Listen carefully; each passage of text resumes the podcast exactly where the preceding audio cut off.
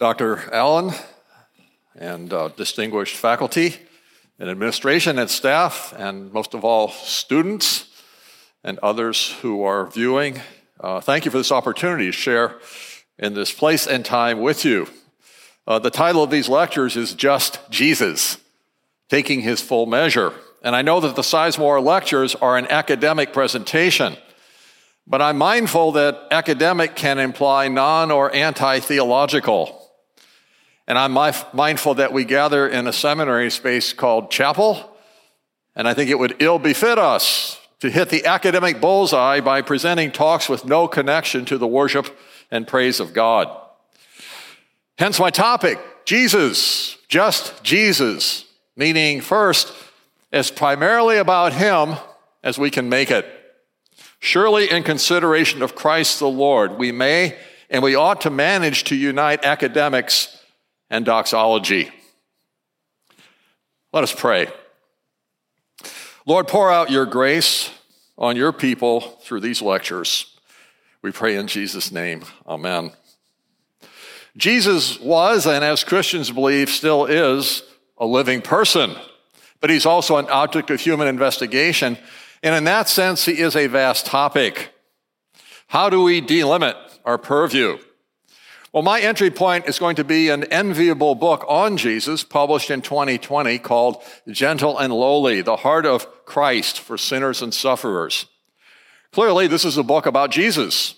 The author, Dr. Dane Ortlund, is a widely published scholar whose thoughts on Jesus, even in somewhat popular dress, warrant academic consideration.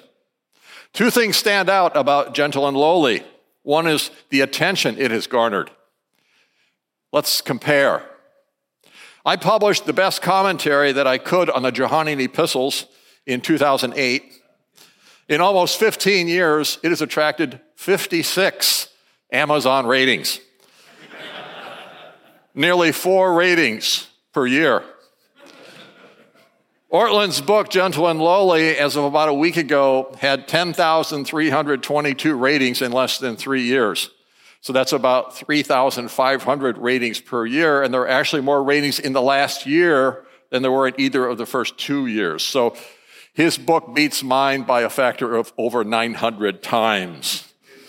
So let's hand it to Gentle and Lowly. It's an outstanding book with an immense impact. And since it's about Jesus and since its robust reception can tell us something about both academic and public perceptions of Jesus, we do well to consider it in these lectures. The other thing that stands out about the book is its thesis Jesus' heart, who he is most deeply, is gentle and lowly.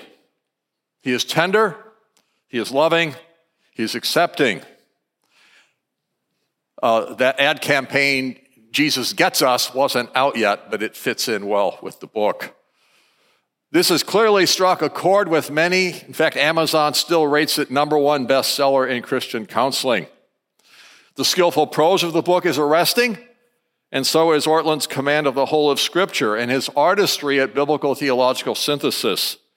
And this is rooted in a covenant theology which I share, and that covenant sees great, though not unqualified, continuity between the Old and New Testament writings, as well as the unity of the Old and New Testaments.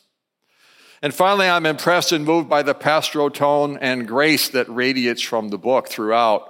And I concur with the book's point in the epilogue, which is based on Jesus' appeal in Matthew 11 28 come to me, i.e., come to Jesus Christ. And I resonate with the deep truth of Ortlund's closing counsel, and this is how the book ends. That place in your life where you feel most defeated, He is there. He lives there, right there. And His heart is for you. Not on the other side of it, but in that darkness. He is gentle and lowly. Your anguish is his home. Go to him. Agreed, Jesus is gentle and lowly, just what and who we in our abject need require. Yet I wish to supplement that proposition by exploring just Jesus in the sense of 1 John 2 1, where we read of our advocate with the Father, Jesus Christ the righteous. Righteous translating the Greek word dikaios, which means upright, fair, just. Ortlund has highlighted Jesus as gentle, and I hope to highlight Jesus as just. We're going to explore scripture to portray a Jesus who is not only gentle but just in the second lecture of this series. For the remainder of this lecture, I want to explore the question why is it so difficult to arrive at an agreed on conclusion of just who Jesus was? In both academia and public discussion, people operate with vastly different portraits of Jesus. And even within the same confessional circles, people understand and proclaim Jesus in contrasting fashions. And of course, this is an age of post confessional, diverse Jesuses like never before. There are three domains in which understandings of Jesus are virulent and potent, shaping how large swaths of the world who hear of Jesus view him at any given time. Let us explore each of these in turn. And my argument is going to be that there are positive results found in all three domains, but the negatives outweigh the positives in two of those domains. And the third domain, which perhaps is the most profound apprehension of Jesus being found, is under accessed by the other two. So, number one, the disputed Western academic Jesus. By Western academic Jesus, I mean Jesus as he is studied, published about, and taught in universities, colleges, seminaries, and other academic settings worldwide. And there is much good news here. Just here at Midwestern, clear thinking and reverent publications on or related to Jesus by faculty have been numerous. Think of Dr. Matthew Barrett's recently acclaimed book, Simply Trinity, the Unmanipulated Father, Son, and Spirit a book aimed to help us get all three persons of the Trinity straight, including Jesus. Or take Dr. Patrick Schreiner's The Kingdom of God and the Glory of the Cross, a book connecting Jesus' humiliation to his mission and God's kingdom. Or by the same professor, the book entitled Matthew, Disciple and Scribe, the first gospel and its portrait of Jesus. This faculty has published scores of books collectively, and I'm guessing that most bear witness to Jesus directly or indirectly in an intellectually serious but also confessionally faithful manner. This rosy picture could be expanded to dozens of academically trained specialists at accredited institutions who research and publish on Jesus in ways faithful to the biblical witness. The last two generations or so have seen an explosion in the publication of scholarship on Jesus that is academically rigorous, yet also in line with the gospel witness as well as the creedal formulations of the historic church. But I'm talking about the disputed Western academic Jesus. In the wider academic world, Jesus is not the divine human savior of historic Christian confession. And here's an indicator.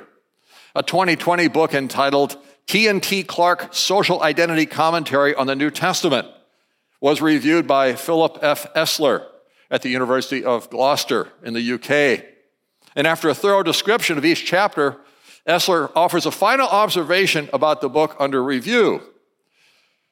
Most of the authors regard Jesus Christ as the primary in group prototype, he writes. And he means he's the leading figure of the group, but still no more than an exemplary human being. Now, back to quoting Esler. In relation to his suffering and death, that is accurate.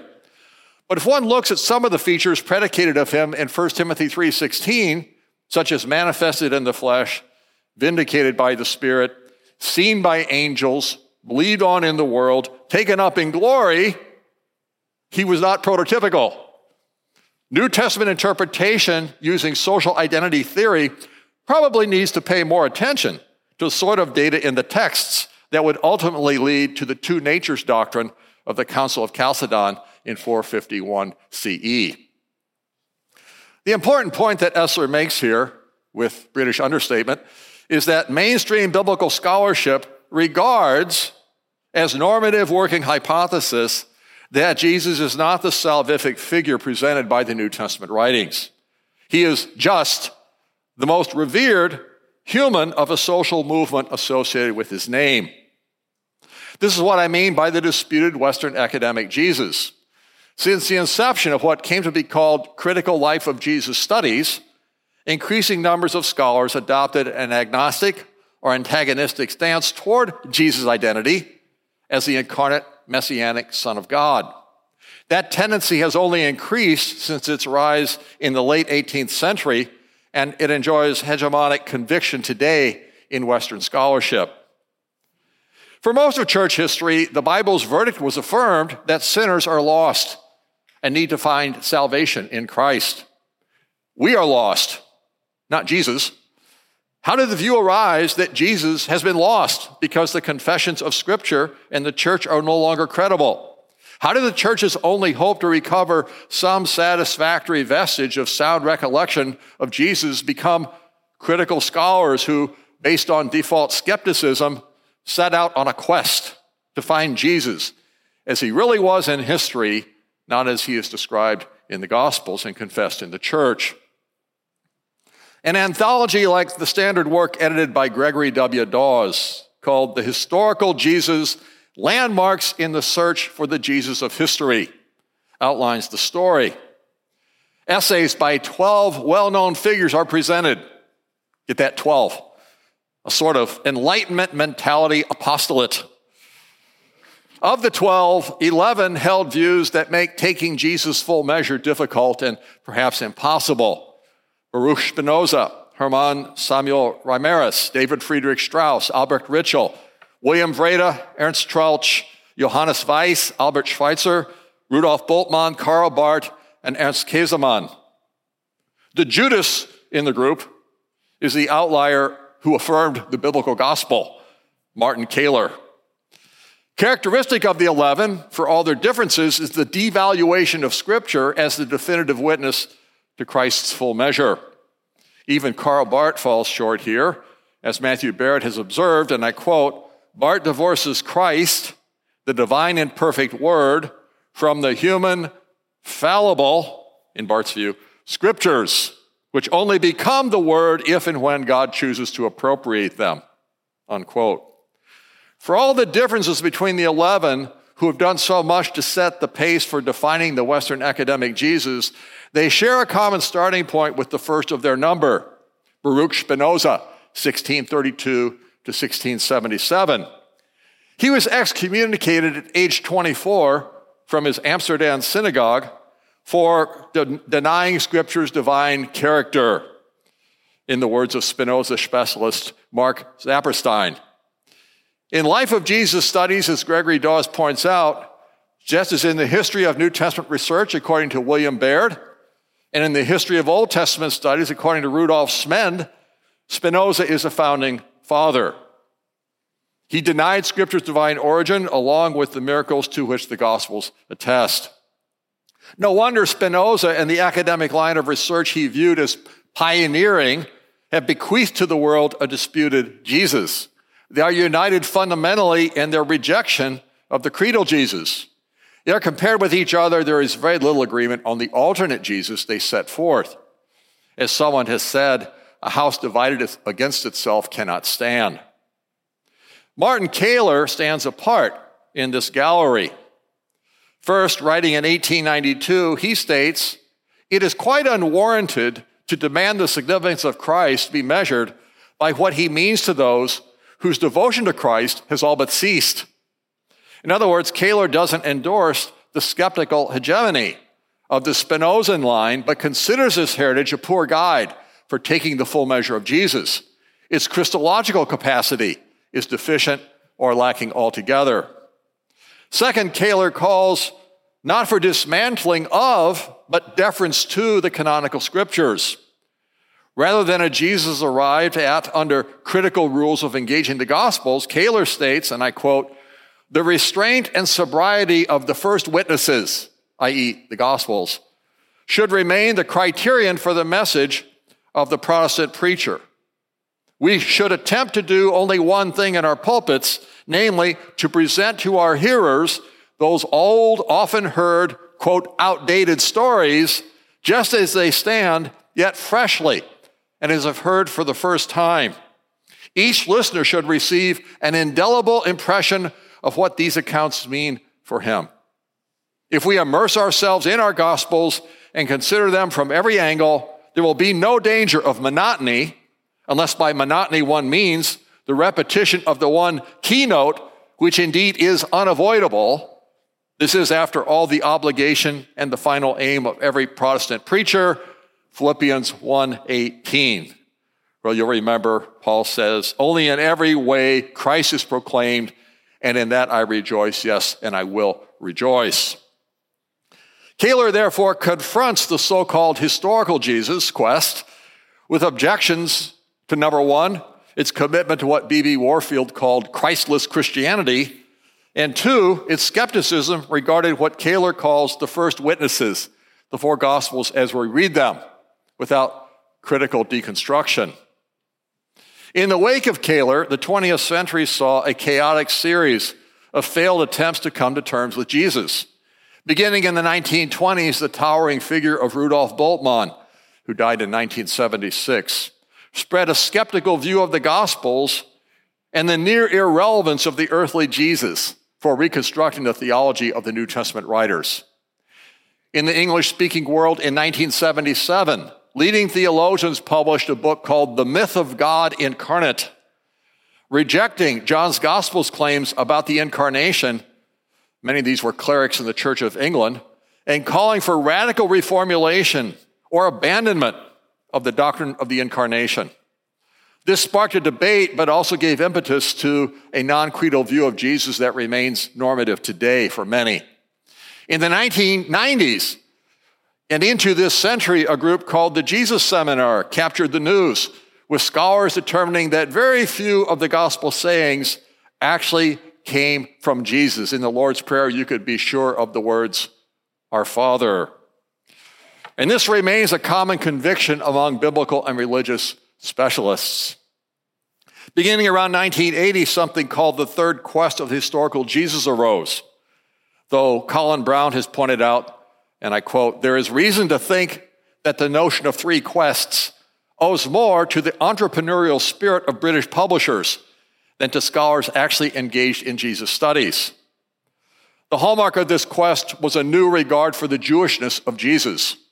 This was a definite upgrade from models prevalent at that time, but in prominent Western academic circles, the effect was to multiply claims of who Jesus was. It did not result in affirmation of the divine human figure fulfilling Old Testament prophecies affirmed in the Gospels. As Dr. Andreas Köstenberger has pointed out in lectures delivered here at Midwestern, most scholars cannot bring themselves even to affirm the apostolic authorship of John's gospel, despite excellent arguments for its eyewitness basis. As Köstenberger states, critical scholarship has been increasingly biased against traditional authorship of the gospels and the New Testament letters as part of a reaction against the established church and an antipathy toward taking scripture at face value, unquote. This concurs with a programmatic statement in the newly published book, The Jesus Handbook, and I quote Contemporary Jesus research is based on the methodological presuppositions of critical historiography, which are at the same time the basis for the relationship of history and faith in the modern era.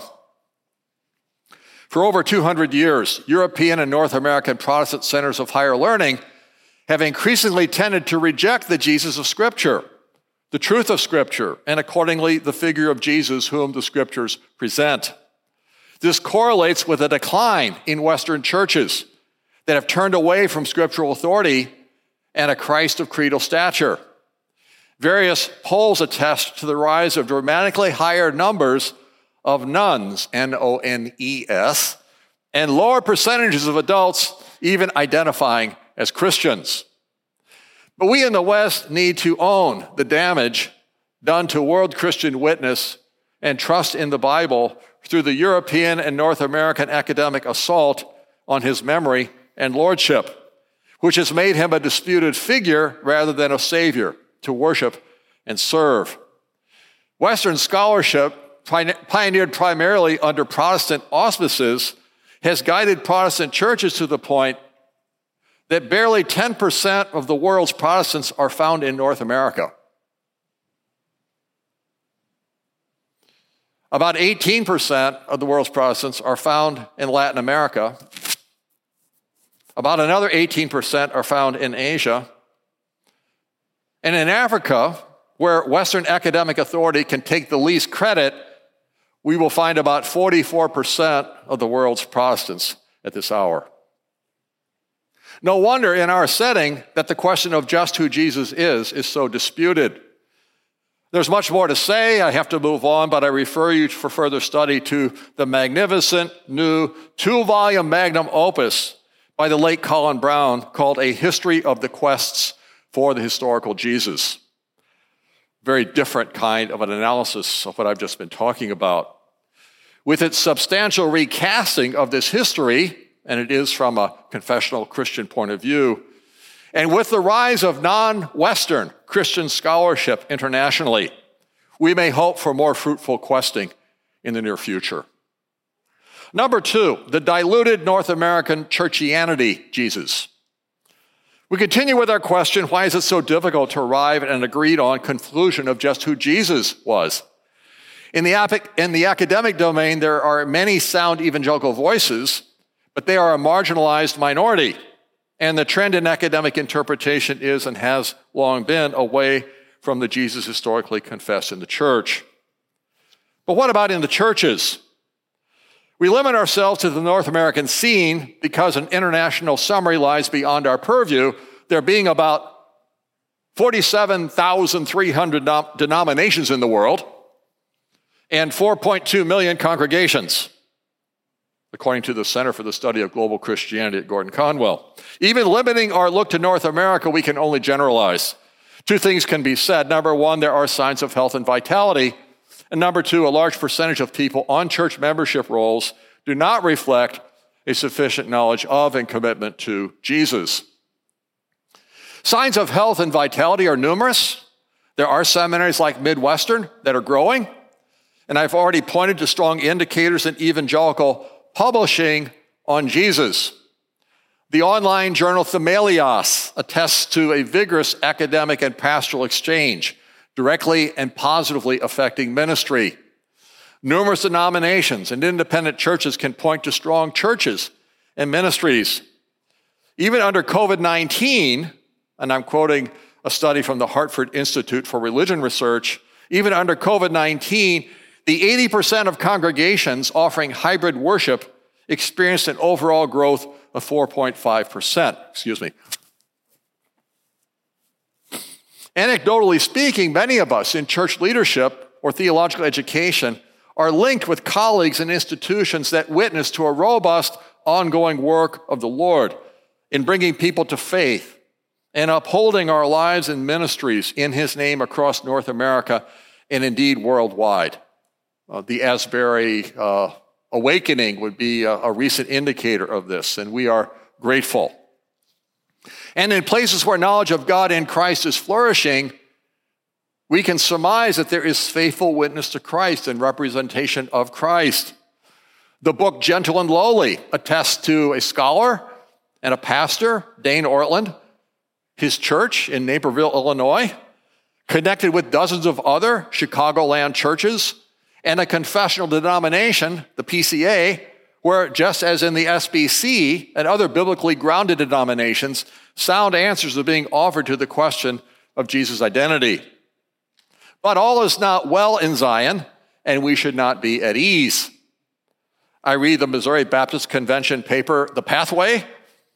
In recent years, declining baptisms in the SBC have caused concern. Do I get an amen there? Sort of. Across the US and Canada, numbers of Christians relative to the larger population are falling. The Pew Research Center says that the percentage of US adults who even claim to pray daily fell from 58% in 2007 to 45% in 2021. Those who seldom or never pray nearly doubled from 18% to 32%. Jesus said people ought always to pray and not to lose heart. Trends in North America show that Jesus is widely ignored. Knowledge of Jesus is not apt to be steady and strong in such a climate. The editor of the journal Christian Century recently denied the sovereignty of God. And then when he was questioned, he doubled down by scoffing at God's omnipotence, omniscience, and omnipresence and by denying that Jesus' death was willed by God. This man is also a pastor. But Christian century represents a mainline Protestantism that today numbers perhaps just 10% of the US population, down from around 50% 70 years ago. Perhaps this indicates where such views of God and Jesus lead. Perhaps we should look to more Bible believing churches for better understanding of who Jesus was and is. My sense of the knowledge of Jesus, even in such U.S. churches, resonates, I have to confess, with the claims of Midwestern graduate Dean Inserra found in his book, The Unsaved Christian Reaching Cultural Christianity with the Gospel, 2019. The picture he paints suggests, as I've already stated, that a large percentage of people on church membership rolls do not reflect a disciple level relationship with the Jesus they profess to follow by virtue of their church membership. To put it bluntly, Inserra argues that lots of Christians are unsaved. He identifies eight patterns of nominal belief ostensible faith in Christ, but actually loyalty in name only. Here are Inserra's eight false faith syndromes. I leave it to you to imagine how each misconstrues Jesus. Adding to the complexity is the likelihood that some people probably belong in more than one group. So, number one, the country club Christian. Number two, the Christmas and Easter Christian. Number three, the God and country Christian. Number four, the liberal social justice Christian. Number five, the moralistic therapeutic deist. Number six, the generational Catholic. Number seven, the mainline Protestant. And number eight, the Bible Belt Christian. I was reading a commentary last week on Second Corinthians that's in press at the moment. And the pastor who wrote it speaks of false portrayals of Jesus at Corinth faced by Paul. And he compares them to false portrayals to Jesus that the church faces today. And the author, whose name is, name is Trent Casto, speaks of the socialist Jesus, the nationalist Jesus, the prosperity Jesus, and the progressive Jesus. In sum, while this term is variously defined, I call churchianity the beliefs and actions of people with some claim to Christian identity, but who lack a personal presence of the true risen Jesus Christ in their lives. Scripture speaks of those having the appearance of godliness, but denying its power. This may describe half or more of the Christians on church membership rolls in the U.S., since typically that many or more are truant from services and other church involvement most Sundays of the year. Like academia disputes Jesus, churchianity dilutes Jesus. His name is familiar in the lives of many, but serving him through a local gospel proclaiming church is not a priority. In this respect, many are like the drug addict depicted in a song by the late 20th century Southern rock band, the Black Crowes, entitled She Talks to Angels, and I quote, She keeps a lock of hair in her pocket. She wears a cross around her neck. Yes, the hair is from a little boy, and the cross from someone she has not met. Well, not yet. Number three, Jesus to the martyrs. The question before us is why is it so difficult to arrive at an agreed on conclusion of just who Jesus was? There's a third group that probably knows better than either of the groups just surveyed those who are dying daily in his name. The U.S. is currently divided between some who decry citizens killed by police and others who decry police killed by perps.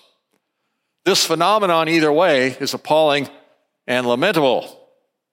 But what do we make of the number of fellow Christians who forfeit their life for their Lord day by day? Though they're largely ignored by the mainstream media, the Center for the Study of Global Christianity puts their number at about 90,000 per year, which is 247 per day on average quite a few just in the time of this chapel meeting. Not every person will be, would be dying in a state of vibrant personal faith, but many, and perhaps most, in their final earthly hours surely sense a summons, like that of Jesus to the church at Smyrna. Do not fear what you're about to suffer. Behold, the devil is about to throw some of you into prison that you may be tested. And for 10 days you will have tribulation. Be faithful unto death, and I will give you the crown of life. I believe the knowledge of Jesus among this group is rich. Could we but access it? We can't because they're dead and with the Lord.